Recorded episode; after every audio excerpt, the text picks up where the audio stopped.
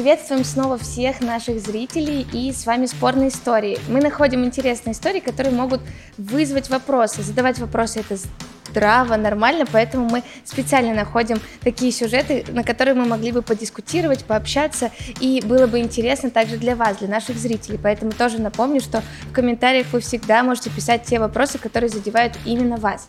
И сегодня со мной в студии Юля Попова. Юля, здравствуй. Привет, Лера. Да, мы снова в студии, снова обсуждаем книгу Откровений. У нас уже было несколько выпусков, а, было здорово и интересно для меня, для зрителей, поэтому решили, что нужно продолжить. И сегодня выбрал выбрал еще один кусочек, который мы, я сейчас прочитаю, и мы обсудим. Итак, книга Откровения, 20 глава с 11 стиха. «И увидел я великий белый престол и сидящего на нем, от лица которого бежало небо и земля, и не нашлось им места.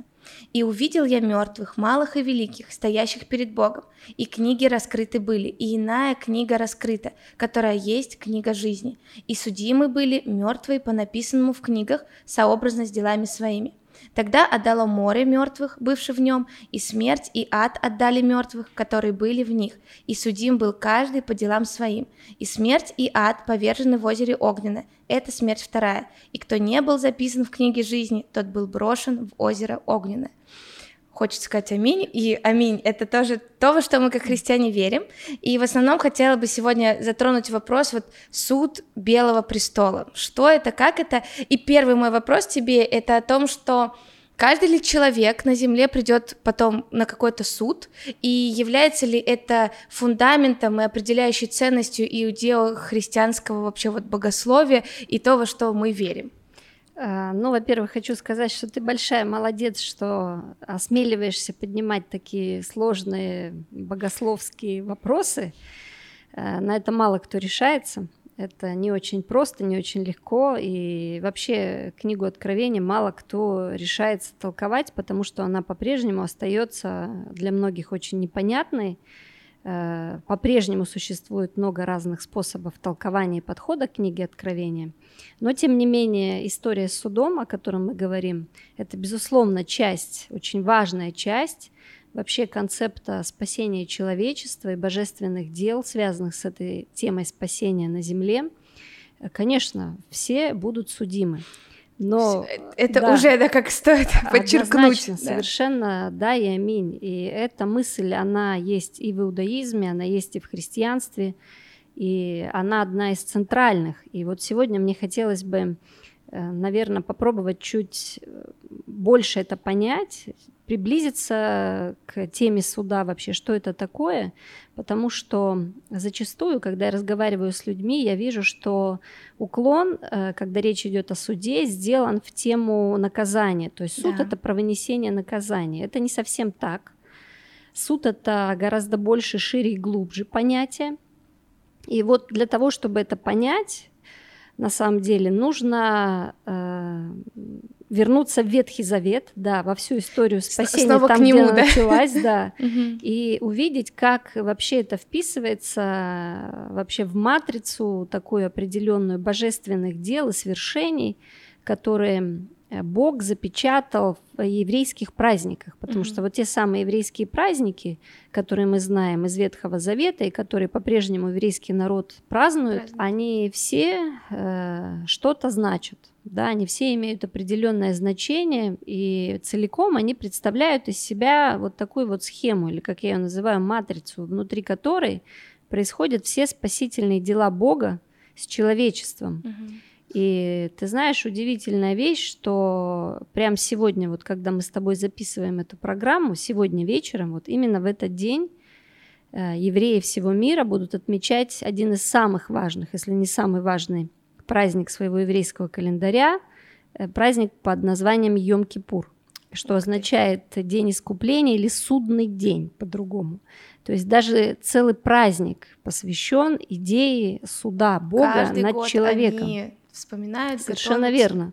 Вау. Каждый год, один раз в год, ежегодно отмечается этот судный день. Он наступает на десятый день после праздника Рош Хашана. Угу. Это так называемый еврейский Новый год. В Библии мы знаем его как день трубления в трубы, да. когда ну, весь народ мобилизовался, собирался да. и начинался какой-то новый сезон. И вот он назывался Роша Шана. Но что происходило в этот день, мы знаем из Ветхого Завета, в судный день, в Йом-Кипур. Это тот самый день, когда первосвященник один раз в год с кровью животного входил в святое святых для того, чтобы приобрести искупление для всего народа на год вперед, на следующий год, чтобы удостовериться, что Господь милостив ко всему народу и обрести вот эту благодать. Священник входил туда в страхе, в трепете, в посте. Не случайно э, к нему, к одежде, к краю привязывали колокольчики, к ноге веревку, чтобы было слышно, что он там что живой. Он жив, да? Да, чтобы, если что, вдруг он там вошел и не, не искал милости или вошел в каком-то грешном состоянии, сразу же в присутствии Бога умер, его за веревку вытащили, потому вот что... серьезно надо относиться к Божьему присутствию. Я думаю, эти истории Абсолютно верно. Кстати, суд именно с этим и связан. Я еще к этой мысли вернусь что Божье присутствие это очень серьезно. И это более, более серьезно, чем мы даже можем себе представить. Это то, с чем невозможно играть, и то, куда нельзя прийти со своими идеями.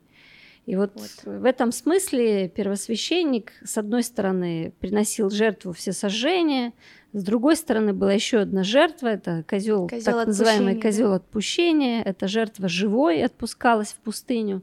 Когда-нибудь, может быть, мы вернемся к толкованию, значению этой жертвы. Да, обязательно запишу себе, обязательно да, сделаем. Это тоже другая интересная тема. Но возвращаясь э, к идее еврейских праздников и их символизму, они делятся, как ты, возможно, знаешь, на весенние и осенние. И в весенних праздниках что мы имеем? Это Песах, Пасха, Пасха да, угу. и Шавуот. Что происходило на Песах, на Пасху? Соответственно, как история Ветхого Завета, да, козленка или какую-то жертву приносили, и сам Иисус Христос был распят, Конечно, принципе, то есть вот той, вот той, вот тем агнцем, вот тем ягненком жертвенным, да. которого Бог предложил за каждого человека в мире, стал Иисус Христос. Он был заклан именно на Пасху. Была Пасха, это не случайно. Вот Божьи дела спасения, они начались на Пасху. Через 50 дней наступил еще один еврейский праздник по еврейскому календарю. Праздник Шавуот. Что такое Шавуот? Пятидесятница, да. которую мы также празднуем, и снисхождение Духа Святого на церковь. Совершенно верно. То есть, когда. Дух Святой в книге Деяния апостола второй главе мы читаем запись о том, что произошло другое очень важное спасительное событие, yeah. это сошествие, грандиозное сошествие Духа Святого – на эту землю, и на все это попадает на праздники. Абсолютно Прекрасно. точно. Это не было неким каким-то рандомно выбранным временем, случайным mm-hmm. числом, случайной датой в календаре. Ничего не было случайно. Это все попадало на еврейские праздники. Теперь у нас есть э, череда осенних праздников, которые всегда бывают осенью. Что это за праздники? Их три. Первый праздник, вот мы с тобой уже сказали. Кущи, да? Роша Шана. А, Роша, точно, Новый вот год. тот самый да, Новый год, да? да? Вот а, 10 потом. дней назад случился да. новый еврейский год да. очередной. Затем идут 10 дней такого раскаяния и подготовки вот как раз к тому самому судному дню mm Йом-Кипуру, который сегодня наступает mm в этом году. А после Йом-Кипура, еще через определенное время, наступит э, последний праздник в череде еврейских праздников.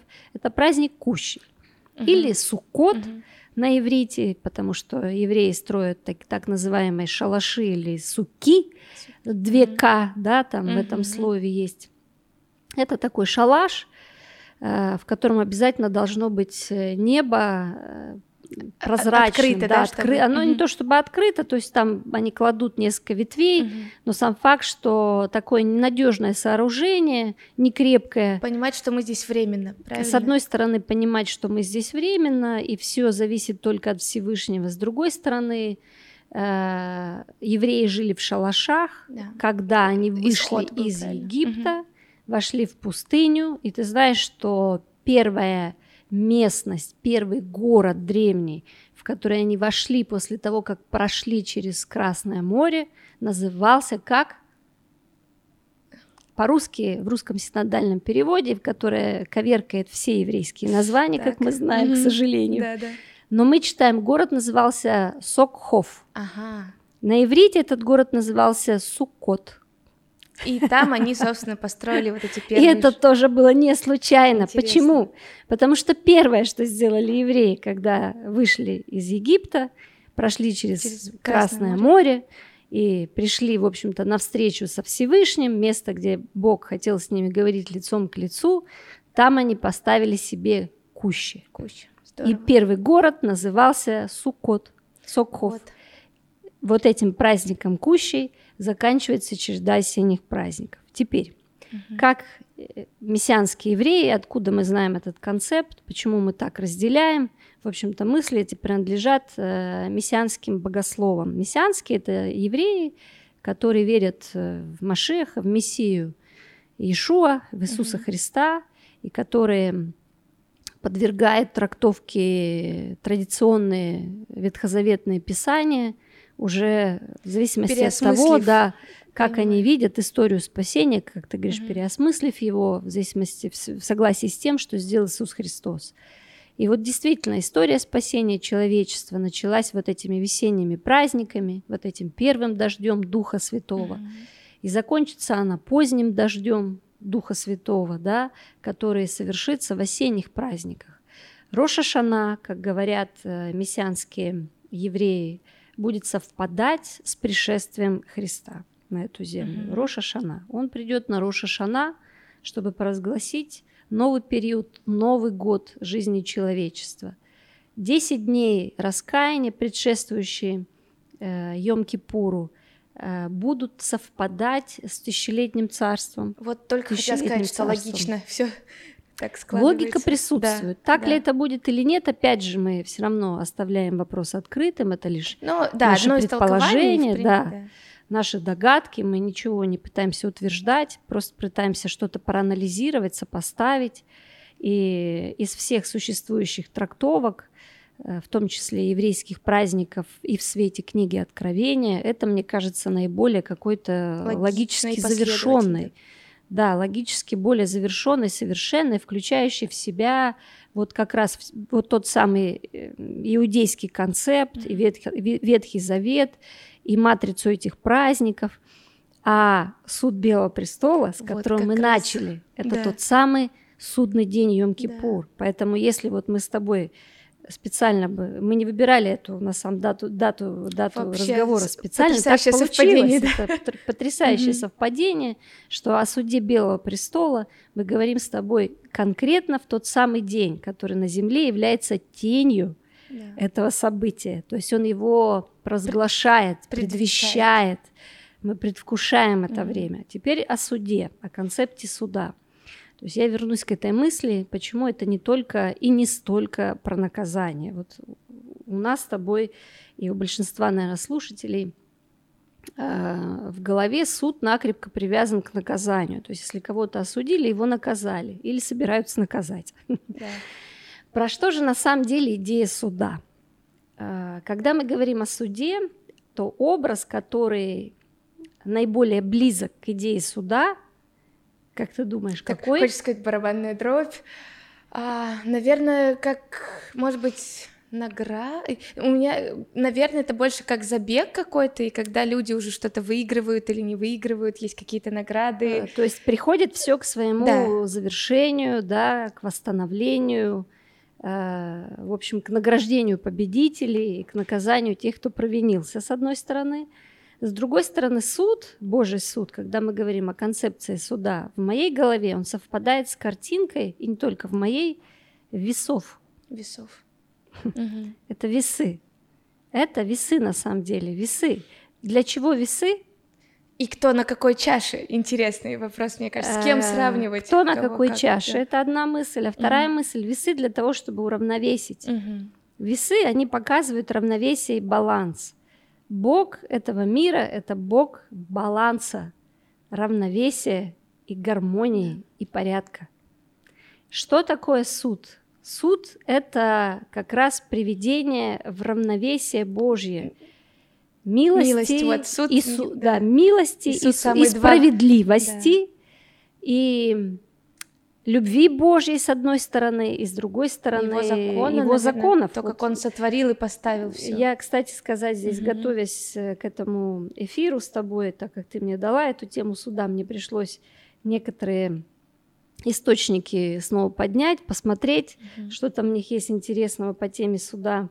И вот у одного как раз мессианского еврея, которого я э, очень уважаю, э, написавшего огромнейший комментарий к еврейскому Новому Завету, или в принципе к Новому Завету, Вот. такой на еврейский лад, Давид Мгм. Стерн, он э, такую фразу здесь говорит. «Справедливость и милосердие, святость и любовь – это качества, которые Бог приводит в равновесие своим собственным способом, который может отличаться от того, который могли бы избрать мы сами.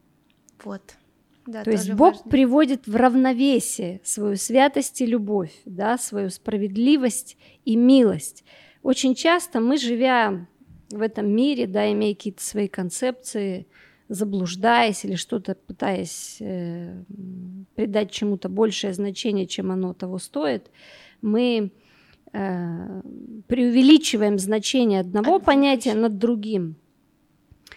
А Сейчас, например, есть такой тренд на преувеличение э, темы любви и милости. Да. Да. мы даже знаем с тобой такое понятие, как там дешевая благодать, а, что, в общем-то, ты в этой жизни можешь быть кем угодно, делать, что хочешь, можешь Бог вообще тебя ничего любит, не делать. все простит. Да, Бог тебя все равно любит, и Бог, да, есть любовь, но Бог святой Бог, Да. Бог праведный Бог, есть понятие справедливости в Писании, и вот суд – это как раз приведение э, всего к божественному порядку, это Мгм. восстановление порядка, Да. это когда любой дисбаланс, любое неравновесие, любой перекос, что бы это ни было, связанное, конечно, с греховностью человека, когда с этим будет покончено, и в конечном итоге э, вся реальность, в которой живут люди, человеки, она превратится в реальность Божью. нашего Бога Да.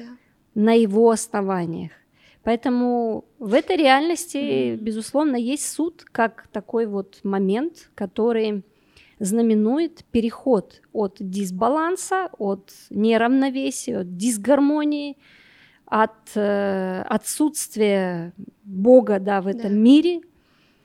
Э, переходим мы совершенно в новую стадию, потому что вот этот суд Белого престола, Да. он предшествует как раз новому времени. Вот. И да, в этой цита- цитате, которую ты сказала, был тоже момент, что все придет вот в баланс именно по Божьему принципу, а не по человеческому. Абсолютно Там был верно. этот момент. И тогда у меня тоже следующий вопрос, наверное, по какому принципу вообще будет судиться, потому что тоже есть там 10 заповедей, две заповеди, есть наша совесть, есть этические нормы, есть просто интеллектуальные, потому что люди, а, тоже мне понравилось, что было сказано о том, что есть свои какие-то мышления, и когда мы придем на суд, даже они нам не очень помогут. Будет все со стороны Мгм. Бога, истинного абсолюта, который будет нас судить.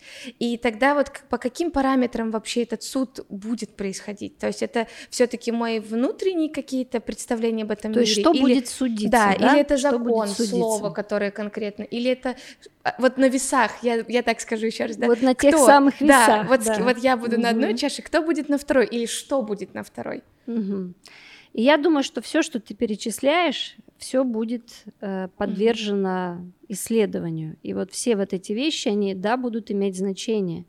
Будет иметь значение, если вкратце и в целом, целиком так, с птичьего полета, то э, относительно чего мы, люди, человеки, все люди будут судимы. Относительно чего? Относительно Божьей праведности Да. да, то есть вот Бог и вот человек. Отражал ли человек Бога в этом мире?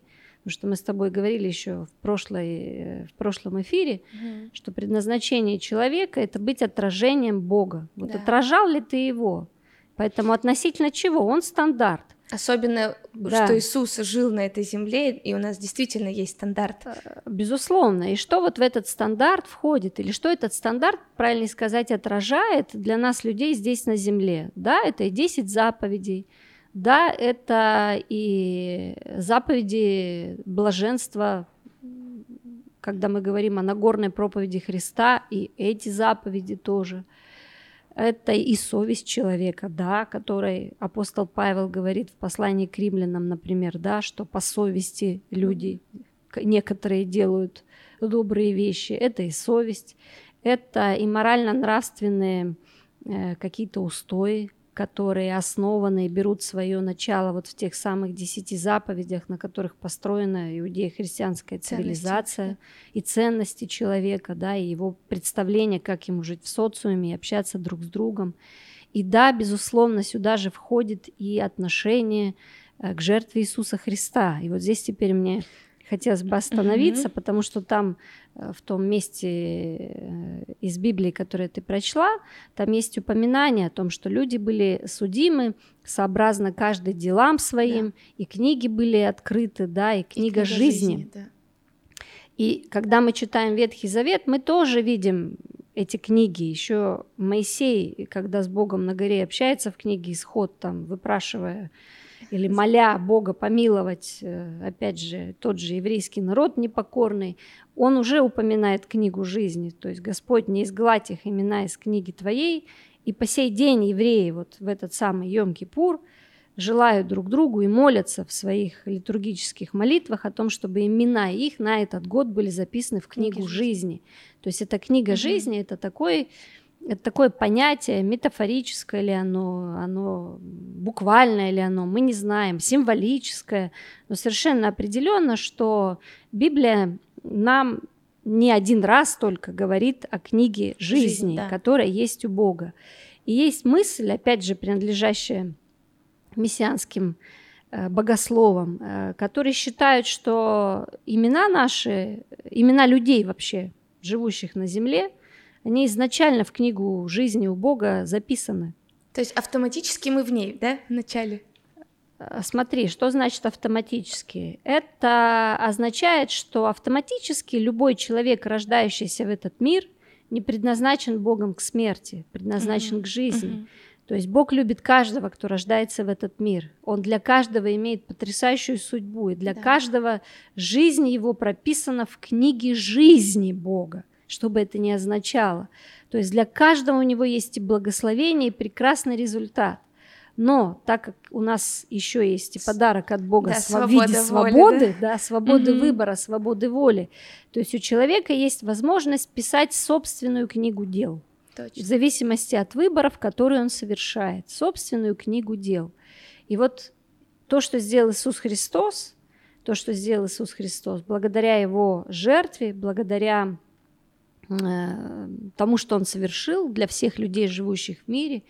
И благодаря тому, что мы можем теперь через эту жертву, веруя в эту жертву, э, не то что аннулировать последствия своих собственных дел, но абсолютно точно дела всех нас не квалифицируют нас, так мы все грешники, да. не квалифицируют нас на продолжение в книге жизни у Бога. Поэтому жертва Иисуса Христа возвращает наши человека, имена и наши судьбы. Совершенно верно. Возвращает нас, как людей грешных, благодаря вере в эту жертву, возвращает нам нашу судьбу в Боге. Поэтому здесь аспект веры нельзя никак списать со счетов. Во что мы верим? То верим есть... ли мы в Бога, который судья истинный, верный, праведный? Верим в такого Бога и верим во Христа, опять же, который нас и а, спасает от этого, ну, можно так сказать. То есть, с одной стороны, Бог по своей сущности, да, это будет справедливый суд, Абсолютно. на который мы придем. Он не при- перестанет быть судьей. Да, э, да. Это, это, с другой стороны, у нас как раз есть поэтому жертва Иисуса Христа, чтобы мы этого суда не боялись. Я Абсолютно понимаю, верно. Да? И что именно угу. уповая на жертву Иисуса Христа, мы тогда э, приходим на суд не для наказания, опять же, а вот понимание, что на чашах, э, на второй чаше это Иисус Христос, угу. и если я принимаю его жертву, если угу. я скрываюсь в нем, тоже как в Библии написано, то тогда уже судят не меня, я образно, угу. да, я скажу, а если я во Христе, то судят праведного, прекрасного Бога. И тогда, конечно, он... Ну, я имею в виду, да, что Бог и э, Иисус и Бог и человек сразу, поэтому здесь mm-hmm. немного... Ну, то есть есть момент, что если я олицетворяю себя со Христом, тогда этот суд для меня не страшен. Это не должно приводить нас, наверное, в такую легкость своей жизни, да, и наоборот, что мне все можно. Э, страх Божий должен оставаться, но в то же Безусловно. время вот этот суд, наверное, самый главный ответ это увидеть себя во Христе сначала, а олицетворять, а, а, олицетворять себя с Ним, и тогда уже будет по-другому происходить вот этот а, суд, потому что есть суд также, где будут раздаваться награды а, уже после верующим, и угу. есть как минимум, да, там моменты, что то, что мы здесь делаем, также это будет оценено Богом в, будущей жизни, и чтобы попасть, не, как здесь написано, не в озеро огненное, угу. а на другой, вот, скажем так, тоже суд, где будут, э, э, Бог скажет, верный раб, да, войди в милость господина своего, то, наверное, самый главный это вот этот вопрос веры, и выбрали мы почитать эту жертву Иисуса Христа, и что это и за меня тоже. Не просто как какая-то мысль, но что это лично за меня Иисус Христос умер. Абсолютно верно. Я еще добавлю немного к тому, что ты говоришь. Жертва, опять же, если возвращаясь э, к еврейской мысли, что такое жертва с точки зрения еврейского понимания э, этого явления? Вот когда мы с тобой говорим жертва, э, ты как ну, русскоговорящий, скажем, человек, когда ты слышишь слово жертва, какие у тебя возникают ассоциации? А, а, а, отщепить, отнять от себя, то есть что-то, что ценно мне, это скорее как разделение, и что я должна чувствовать утрату в чем-то. То есть жертва это что-то неприятное, я бы так сказала. Утрата, потеря, не... да. неприятная. Да. У меня ассоциации возникают э, в моей русскоговорящей голове чаще всего кого-то убили, э, кровь пролилась. Да. Вот такая ассоциация у меня со словом жертва. Потому что, ну, жертва это слово с негативным подтекстом, коннотацией, э, по крайней мере, в нашей ментальности.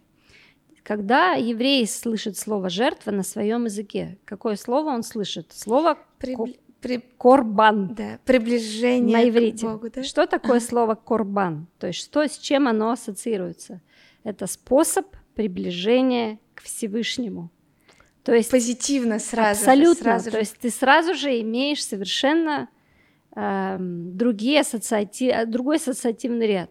То есть почему жертва? Почему в Ветхом Завете столько жертв, жертва, жертва, жертва?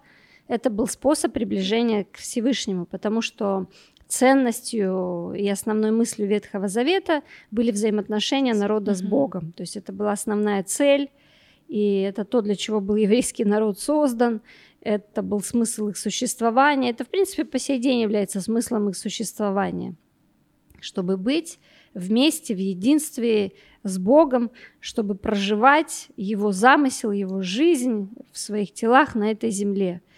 Они должны были быть близки с Богом. Из-за грехов они были далеки от него. И вот эта жертва, это был способ, да. выбранный Всевышним. Это да, очень это... важно. Вот здесь вот суверенность Бога включается. Кто выбирает этот способ, через который вы приблизитесь к Всевышнему. Бог сам его Бог. выбирает сам. Это не мы его выбираем. Это отсылает нас в книгу Бытия, еще в четвертую главу Каину и Авеле, да. кто выбирает. То есть это мысль о том, кто выбирает этот способ. Она звучит уже в четвертой главе, как приблизиться к Всевышнему.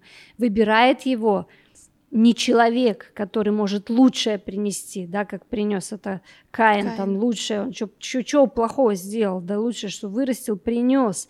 Дело было здесь не в этом, дело было в том, что он не понял, как приближаться к Всевышнему. Это не он выбирает способы, что методы. способы, что лучше ему взять из своей культуры, из своих достижений, из своих методов. Это не человек решает, это Бог решает, на каких условиях человек к нему приблизится. Все, точка. Это еще с четвертой главы ну, книги ну, Бытия. И Вавилонская башня, наверное, тоже отчасти говорит об этом, что люди сами хотели при... до... достать до небес, но Совершенно Бог говорит, верно. что не вы будете до меня да. Да, простираться. Это не вы будете ставлю. определять да. степень вашей развитости, да. духовности, не знаю, там, цивилизованности. Он, он им ясно дал понять, что вообще-то здесь определяю все я. Да. да, поэтому после Вавилонской Вавилонской башни 11 главы идет 12 глава, где он выбирает Авраама и начинает э, свой путь, свой да. способ, да, свой... который он даст человеку. Так вот, пункт номер один – способ выбирает Господь. И это также касается и суда. То есть мы не приходим со угу. своими мыслями и переживаниями, а я думал, вот так будет. И мыслью, как нас надо да, судить да, правильно. Потому да, что он есть судья истинный и праведный, Библия говорит. Он праведный судья, он точно знает, как, как должен быть этот суд, как он должен протекать, или я не знаю, как он должен воплощаться. Сама эта идея суда в Библии, на мой взгляд, она э, метафизическая, что ли, такая. Она не то, что даже метафорическая, она больше метафизическая. То есть это некий такой пласт истории человечества, которая пройдет через э, свое преображение, который, человек, человечество, которое пройдет через свое преображение для того, чтобы быть тем, кем Бог предназначил всему человечеству быть. И не просто человечеству, а каждому отдельно взятому человеку. Так вот, возвращаясь опять же к нашей жертве, к Корбану, Иисус Христос – это та жертва, которую выбрал Бог, через которую мы приближаемся к Нему. То есть это способ приближения к Всевышнему – Теперь мы можем приблизиться к Нему благодаря вере в Его им посланный для нас способ. Да. Если Он послал мне этот способ, то мне ничего не остается делать, как только веру этот способ принять. Да, и воплотить. Как звучит этот способ? Тебе ничего не нужно делать, тебе нужно верить. Тебе нужно верить, верить, что это мой способ. Вот, вот в данном случае, да. вот та книга жизни, которая раскрыта была на книге э, на, на суде престоле, Великого да. Белого престола, она как раз об этом. Верил ли ты да. в то, что в этой книге ты оказываешься не по своим делам, а по благодати, а по э, тому суду, который Бог совершает и который Он совершил над Иисусом Христом. И тогда логично для нас, как для верующих, не бояться этого суда, не переживать о том, что мы читаем в книге Откровения, а даже ожидать этого. И это тоже как немного предвосхитило мой последний вопрос, потому что хотела спросить вот лично у тебя, ты боишься mm-hmm. суда или что тебе позволяет а, не трепетать, не волноваться, потому что мы э, упоминали сегодня, что есть страх Господень, что быть в присутствии Божьем вообще-то это страшно и ответственно, но при этом мы живем не в страхе, как верующие люди, мы живем в каком-то, наоборот, с надеждой. И вот именно твои личные убеждения, но я думаю, что это и был ответ, что как раз-таки веря и надеясь, тогда мы ожидаем этот день. Он, наоборот, для нас радостный день будет. Э, безусловно. С одной стороны, моя вера дает мне основание не бояться этого и верить в то, что Бог в конечном итоге предопределил нас не к наказанию, а к славе своей, да, что мы читаем в Библии. С одной стороны, моя вера позволяет мне спать спокойно. Да. С другой стороны, э, еще есть одно упоминание в Новом Завете, которое звучит так. Если бы мы сами себя судили, то не были бы судимы. То есть да. это еще одна мысль, что если мы сами себя судим, то есть подвергаем эм, проверке, свои мысли, свои действия, свои слова, свои намерения, проверки относительно, действительно ли они отражают Бога, Его любовь, Его сущность в этом мире.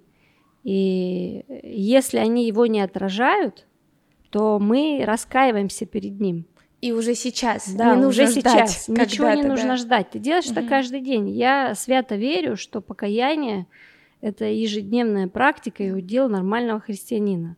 И здесь вопрос не стоит в том, что ты всего боишься и боишься, что тебя осудят. А здесь речь идет о том, что ты именно вот в этом вот в этой метафизической реальности, где суд очень важен и знаменует собой переход из состояние несоответствия божественной mm-hmm. реальности в состояние соответствия.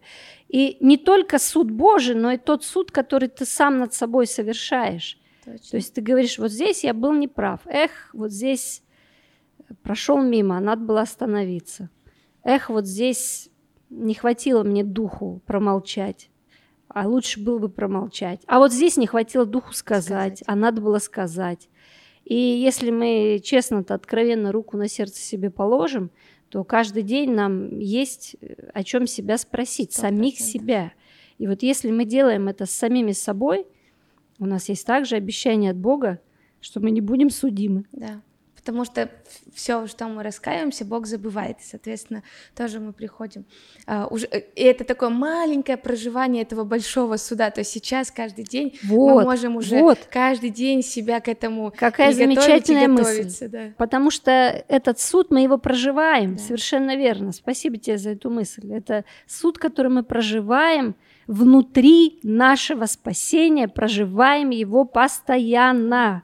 Вот, и поэтому как это, готовимся к будущему. Да. Хорошо, да, Юля, спасибо большое, тоже потрясающая беседа. А, я думаю, было много полезных мыслей, и также делитесь видео с вашими друзьями, может быть, у кого-то когда-то были вопросы. Я думаю, тема суда очень интересная и может дать ответы для многих людей, которые находятся вокруг вас. И, конечно же, ваши комментарии, лайки, все-все, что, что, знаете, как обычно говорят, мы ожидаем, потому что мы делаем это только для, а, для того, чтобы тоже вам а, вы расширяли свой мир, понимали, во что вы верите, кто вы и почему вообще мы вот ведем себя так, как ведем. Спасибо, что были с нами, и увидимся в следующих передачах. И еще одну фразу. Так, вот. Которую я также для себя здесь пометила, и очень хочу, чтобы мы ее процитировали. Так говорил один из э, еврейских знаменитых раввинов. Вдумайся в три вещи, и ты никогда не согрешишь. Знай, что над тобой око видящее, ухо слышащее и книга, куда записываются все твои поступки. То есть живи каждый день с ощущением, что все будет взвешено на Божьих весах, и ты никогда не согрешишь. Так что, аминь.